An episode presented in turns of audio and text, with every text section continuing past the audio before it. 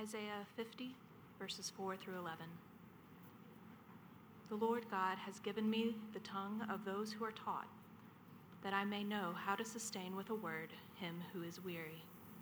Morning by morning he awakens my ear to hear as those who are taught. The Lord God has opened my ear, and I was not rebellious. I turned not backward. I gave my back to those who strike, and my cheeks to those who pull out the beard. I hid not my face from disgrace and spitting. But the Lord God helps me. Therefore I have not been disgraced. Therefore I have set my face like a flint, and I know that I shall not be put to shame. He who vindicates me is near. Who will contend with me? Let us stand up together. Who is my adversary? Let him come near to me. Behold, the Lord God helps me. Who will declare me guilty?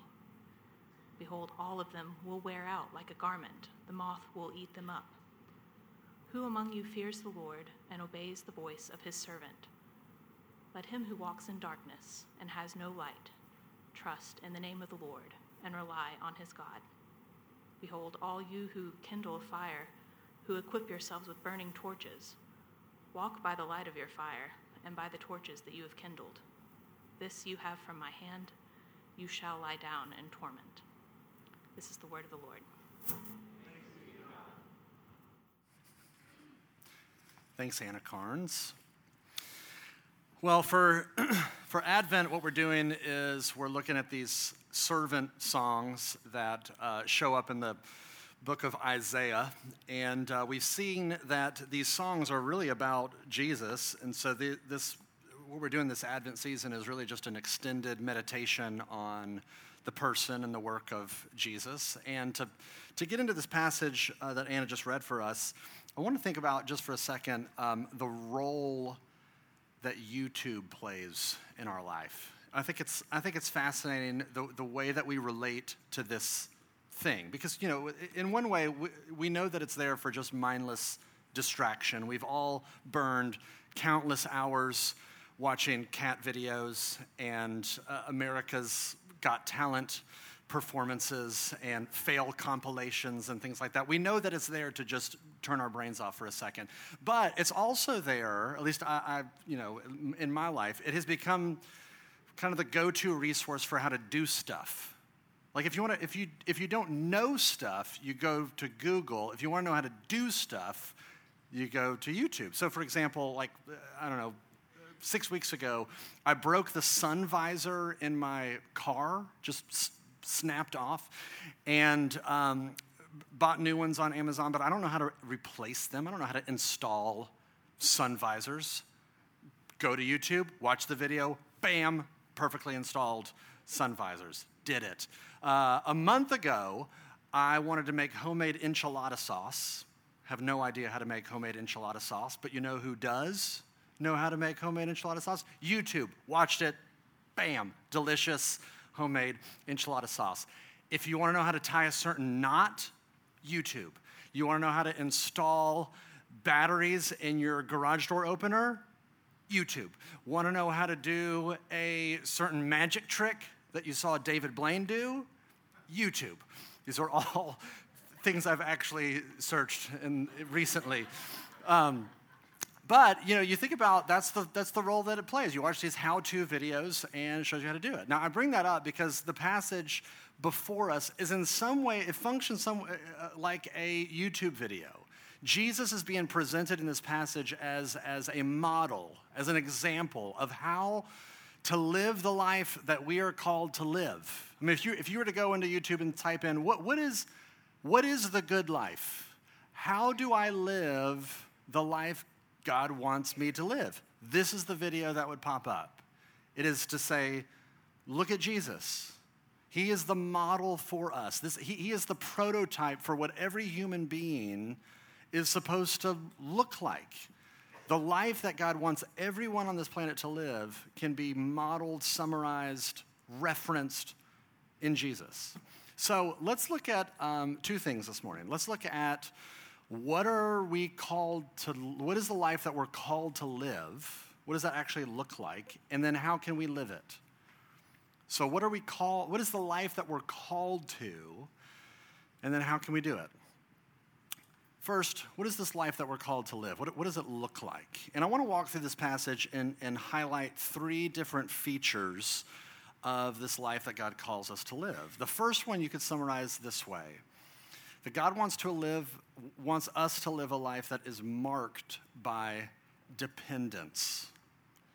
Dependence on him and dependence on his word. Let me show you where I get it from. And by the way, this passage, the whole first part of this passage is from the perspective of the servant, of Jesus himself. And so he says this in verse 4, "The Lord God has given me the tongue of those who are taught." The word taught there is the Hebrew word for disciple. He's saying, the Lord has instructed me.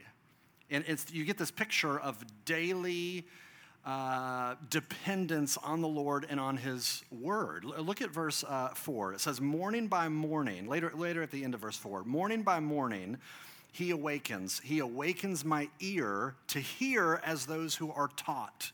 Morning after morning, day after day. It's like Jesus wakes up and his ears are open, ready to be taught, ready to receive what the Lord has for him. And you kind of have this picture of God as the mentor and Jesus as the mentee who has apprenticed himself to God.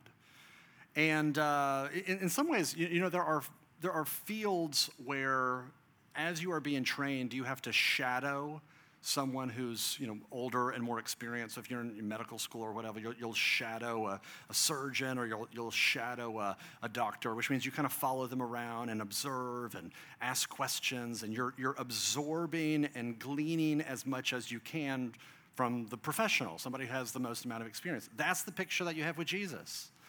So when the servant of the Lord actually shows up in the person of Jesus, what do you see him do?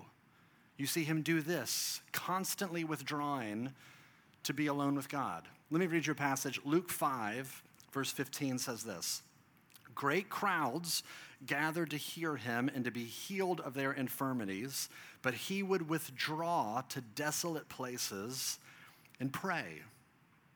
He's constantly getting alone with God, constantly saturating himself with God's word.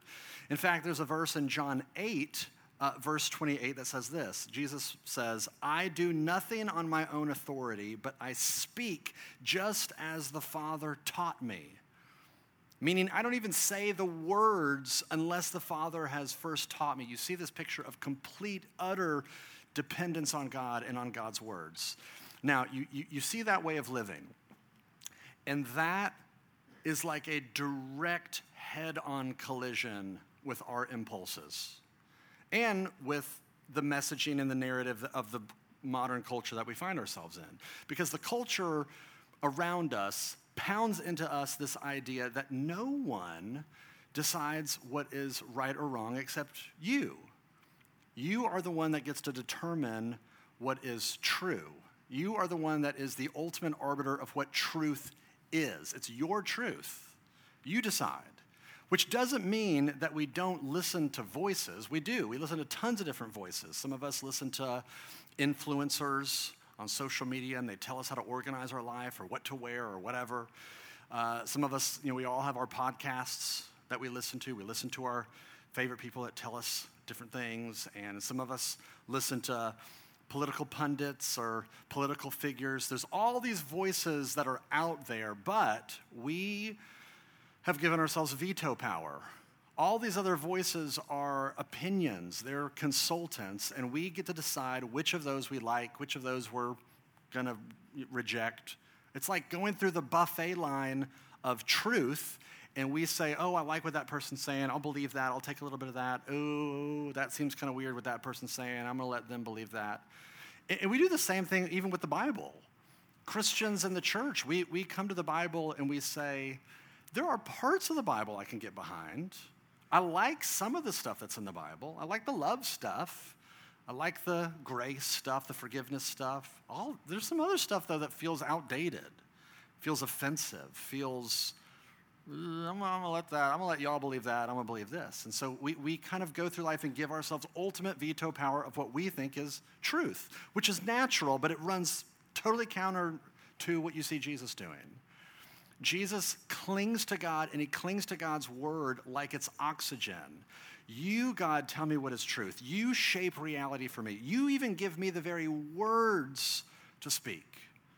So here's this first feature of the life that God's calling us to live, and it's utter dependence on God's word, and it clashes with our autonomy.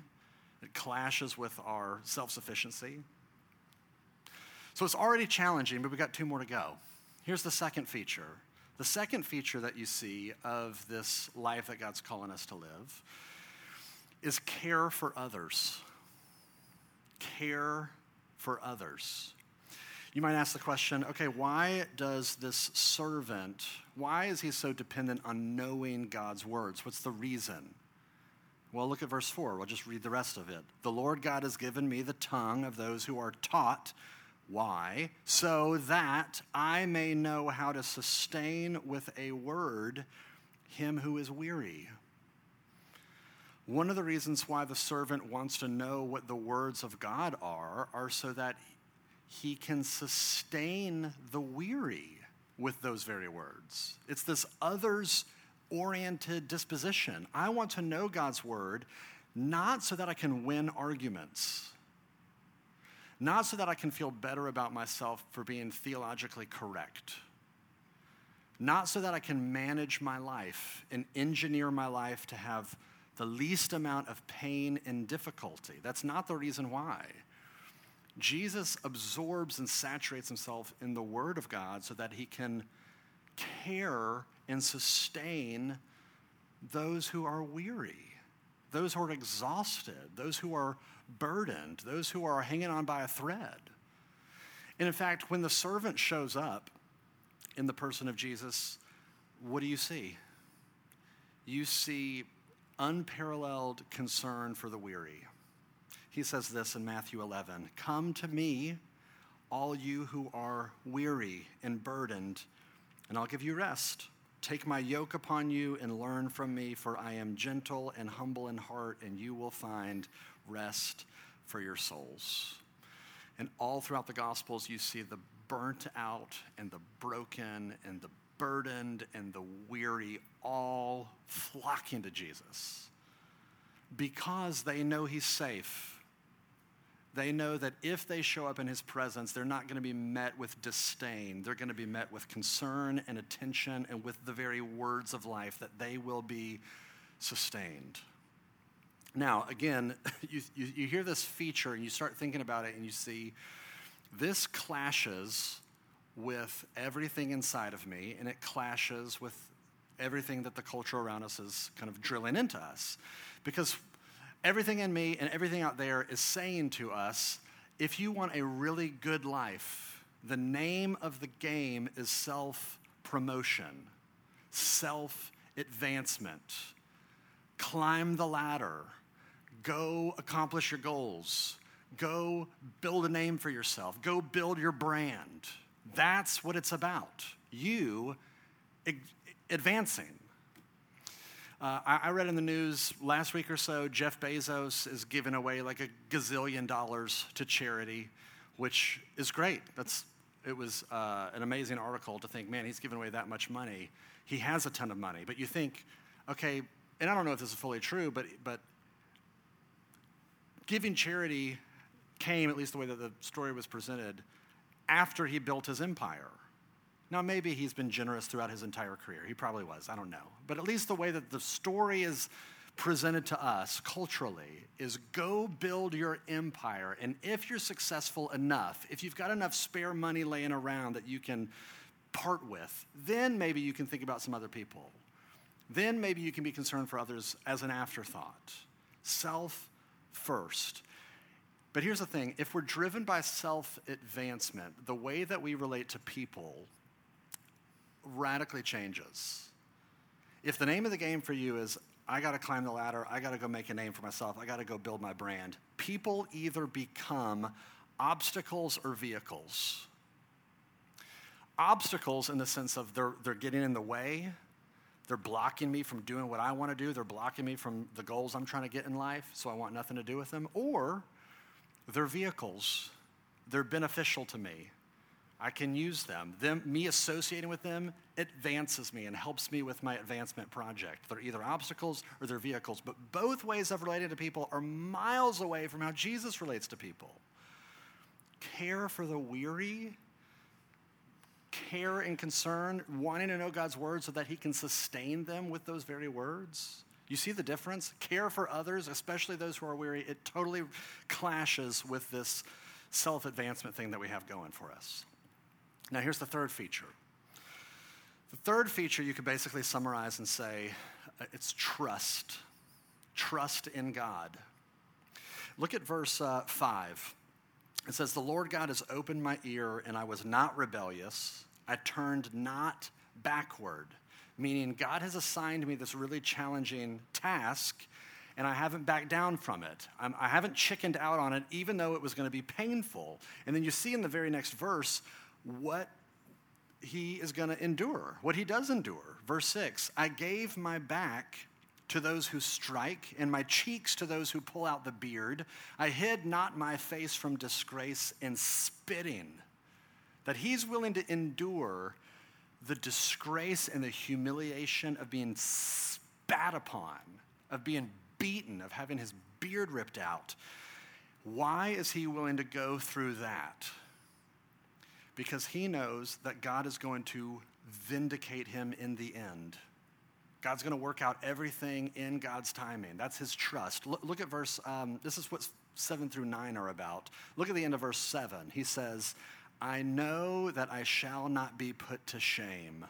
And then verse 8, "He who vindicates me is near. Who will contend with me? Who is my adversary? Who will declare me guilty?" Meaning, nobody has that power. Nobody but God, and God will vindicate me. No enemy of mine is going to be able to overthrow what I trust God's going to be able to do. And so when the servant shows up in the person of Jesus, what do you see? He's been assigned with this task: go to the cross, bear the punishment and the weight of the world on your shoulders. And Jesus says, okay, I will endure the mockery and the torture and the brutality and the horror of it all, because I know, I'm going to trust you, God, that you will vindicate me, that after I am murdered and executed, 3 days later, you will raise me, and you will trade my disgrace and my humiliation for exaltation. Now again, this calling to live your life trusting God will vindicate you, it clashes with our instinct of self-reliance. We don't want to trust God. We want to trust us.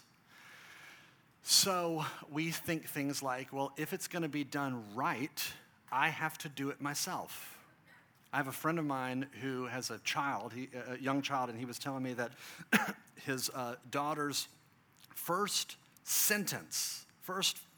formed sentence out of her mouth was, quote, "No, me do it." And it's like, oh, that's not just in her heart. That's the default setting of every single human being's heart. Nobody had to teach her to say that. She just came out saying it. It reminds me of a line from Hamilton. You remember in the song Hurricane, I included it in your bulletin. He says this, "And when my prayers of God were met with indifference, I picked up a pen, I wrote my own deliverance. I wrote my way out." It's this idea of, I'm praying to God, seems like it's met with indifference, falling on deaf ears, so I'm going to take matters into my own hands. I'm going to deliver myself. I'm going to save myself. And you see this play out actually at the very end, these last two verses. Look at verse 10. It says, "Who among you fears the Lord and obeys the voice of his servant? Let him who walks in darkness and has no light trust in the name of the Lord and rely on his God." See how the servant is being lifted up like a model, an example? He trusts in the Lord when he's in the middle of darkness. Be like him. Rely on God like him. When you're in darkness, pitch black darkness, you don't know which way is up. You can't see your way out. But in the middle of this darkness and this confusing, disorienting place, the servant trusts God. And then look at this. Look at this way this ends. This is very bizarre. Verse 11. "Behold, all you who kindle a fire, who equip yourselves with burning torches. Walk by the light of your fire and by the torches that you have kindled. This you have from my hand. You shall lie down in torment. What? Here's what this is saying. If you find yourself in darkness as well, and you don't know which way is up, and you light a torch, you burn a torch so that you can see, so that you can rescue yourself. This is saying that's ultimately going to end in grief for you. The way forward is completely counterintuitive. It's to actually rely on God to get you out of the darkness rather than lighting a torch. That's what it's saying. It's confronting this self-reliant impulse in us. Now, you step back. Look at this whole passage and say, okay, here's the life that God's calling all of us to live. Depend on God and his word like it's oxygen. Care for others, especially those who are weary. And trust that God will vindicate you even in the middle of the darkness. Just do that. Just be like the servant. Go and do likewise. That's the life that God's calling us to live. Now, you might be wondering, okay, how do I do that? Well, let's look at the second thing. How in the world do we live that life? Because that seems hard. To answer that question, I want you to think about the Beatles for a second. You may have seen the documentary Get Back that came out a year ago. It's directed by Peter Jackson, you know, the guy that did The Lord of the Rings. And the gist of that documentary, if you haven't seen it, was that the Beatles were planning this concert, and they were going to showcase this new album. Only problem was they didn't have a new album. They had to come up with one. And so they go into this kind of studio warehouse space for 2.5, 3 weeks. They're 3 weeks away from this concert to write a new album. And they invite this film crew to come in and film them the entire time, filming their creative process. And so they did that. They bring in this film crew. They're sitting around. They're writing all these songs. And there's 60 hours of film footage that they recorded, 150 hours of just audio recordings that they had. So they did all this recording, and then it just sat on a shelf for decades. Just sat there. Nobody had seen it. And then Peter Jackson comes along and takes it off the shelf, watches all of it, boils it down, edits it, and then comes up with this documentary that's 8 hours long, which is still... It's a long documentary, and but it's amazing. Even though it can be boring at times because they're all just kind of sitting around and smoking and writing songs and arguing with each other, and you're like, it gets slow at points. But my favorite part of the whole documentary, Paul McCartney's sitting there, and they're realizing we need like new songs. We need to write something like new today. And so he sits down with his guitar and he starts playing this lick, and he just starts humming. And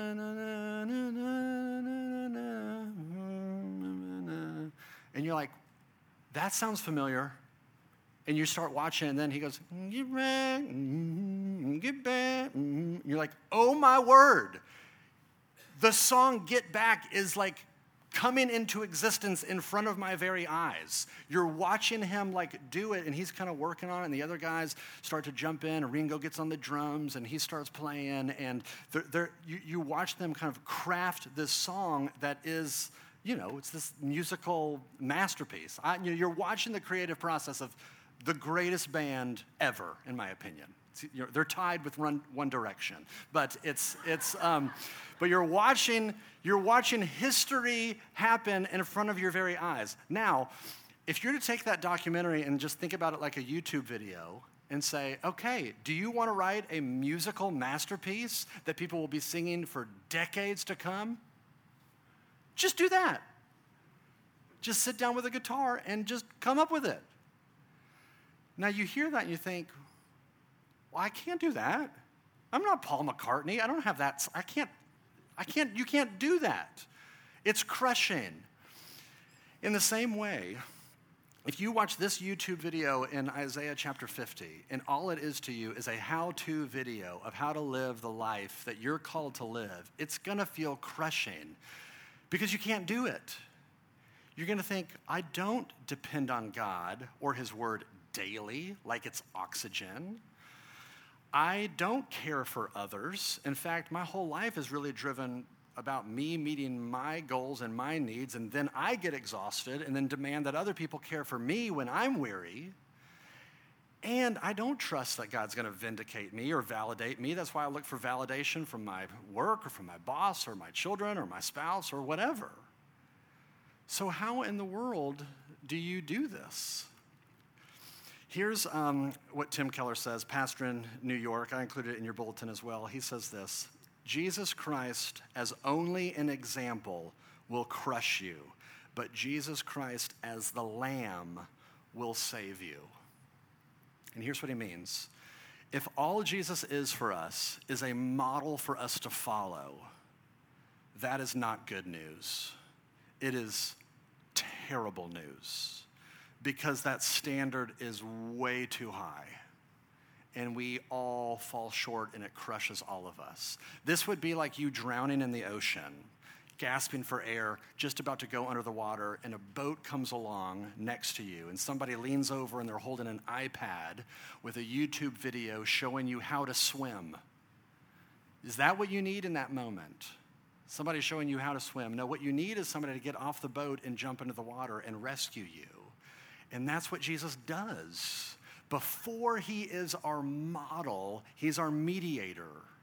He jumps into the water. In fact, the whole reason why he's doing all of this stuff in this passage is because we can't, because we have failed. Every single one of us prefer a life of self-sufficiency and self-advancement and self-reliance, and we're drowning in the ocean, dead in our trespasses and sins, and so Jesus comes for us and lives the life that we can't live, lives the life that we failed to live. He dies the death that we deserve to die. He gets the beard pulled and his back exposed and beaten and spit upon. He endures the shame and the mockery. And he gets raised 3 days later, just like his father said he would. And if you are willing to turn from your self-reliance and your self-sufficiency and your self-advancement and rest in Jesus as he is freely offered in the gospel, you will be saved too. In fact, this is why in verse 9, when he says, "Who will declare me guilty?" you're able to say that as well. If I'm in Jesus, if God is for me, who can honestly be against me? He's first our Savior, then he's our model. And once we know that order, once we get the order right and we realize, okay, he saves me by grace, he empowers me by his Spirit, I belong to him now, in the freedom of that, in the joy of that, I can lean into this life that he's called me to live. And it's going to be messy. It's going to be ups and downs. But I'm free. And you know what it starts to look like? 3 things. You start to apprentice yourself to God and to his word. If Jesus was dependent on God and his word, how much more so do we need to be? As we get to the end of 2022 and we start a new calendar year, 2023, that might be a great opportunity for you to think about, what would a Bible reading plan look like for me? Maybe it's just this week you taking the time to open up and reading the Bible for the first time on your own. Maybe you've never done that before. This is what it starts to look like, to apprentice yourself so that his words start to saturate you. That's the first thing. Here's the second thing, that we start to care for others, especially the weary. Do people know that you're a safe person? Are you a safe person? Are you the kind of person that somebody can show up to and they can be messy, they can be exhausted, they can be weary, and they will know that they will be met with care and attention, and that you're not in the way, you're not a burden? Maybe the way to do that, maybe the way to begin to cultivate that in you is to have people into your home. Invite people over to your apartment, into your house, and just provide them with dinner and be curious about who they are and what their story is, and get to know somebody. It takes getting outside of yourself to start to care for others. And then the last thing is that we trust that God will vindicate us, which is something I feel more and more in my bones the older I get. Because if you trust Jesus, it's so easy to be embarrassed by that. especially when the majority of the world, and you feel this maybe a little bit more intensely in Midtown, if you trust Jesus, the majority of the world thinks you're an idiot and that you're brainwashed and that you're just a fundamentalist wacko and you should not be taken seriously. And that's hard. But here's the reality. One day, someday, Jesus will be revealed as the King of the universe that he claims to be. And if you are in him, if you trust in him, you will be vindicated. It will come out that you were right, that he was right, that you are in him and he's going to make everything okay again. So what do? Apprentice yourself to God. Care for others, especially the weary, and trust that one day you will be vindicated, despite how idiotic and embarrassed you might feel right now. Consider that an invitation for you this morning. Let me pray. Father, I pray that as we look to Jesus and fix our eyes on him for just a few moments, I pray that he would give us fresh encouragement, remind us once again that he rescues us, delivers us, saves us, that we are in him and he is ours and we are his. And Father, I pray that would transform our actual lives, that we would find ourselves more driven to give ourselves over to you and to others, not out of guilt, not out of pressure, not out of some sense of religious duty, not out of pride or fear, but purely out of love, out of gratitude, out of worship. Help us to live this life that you've called us to, empowered by your grace and by your Spirit. And we pray all this in Jesus' name. Amen.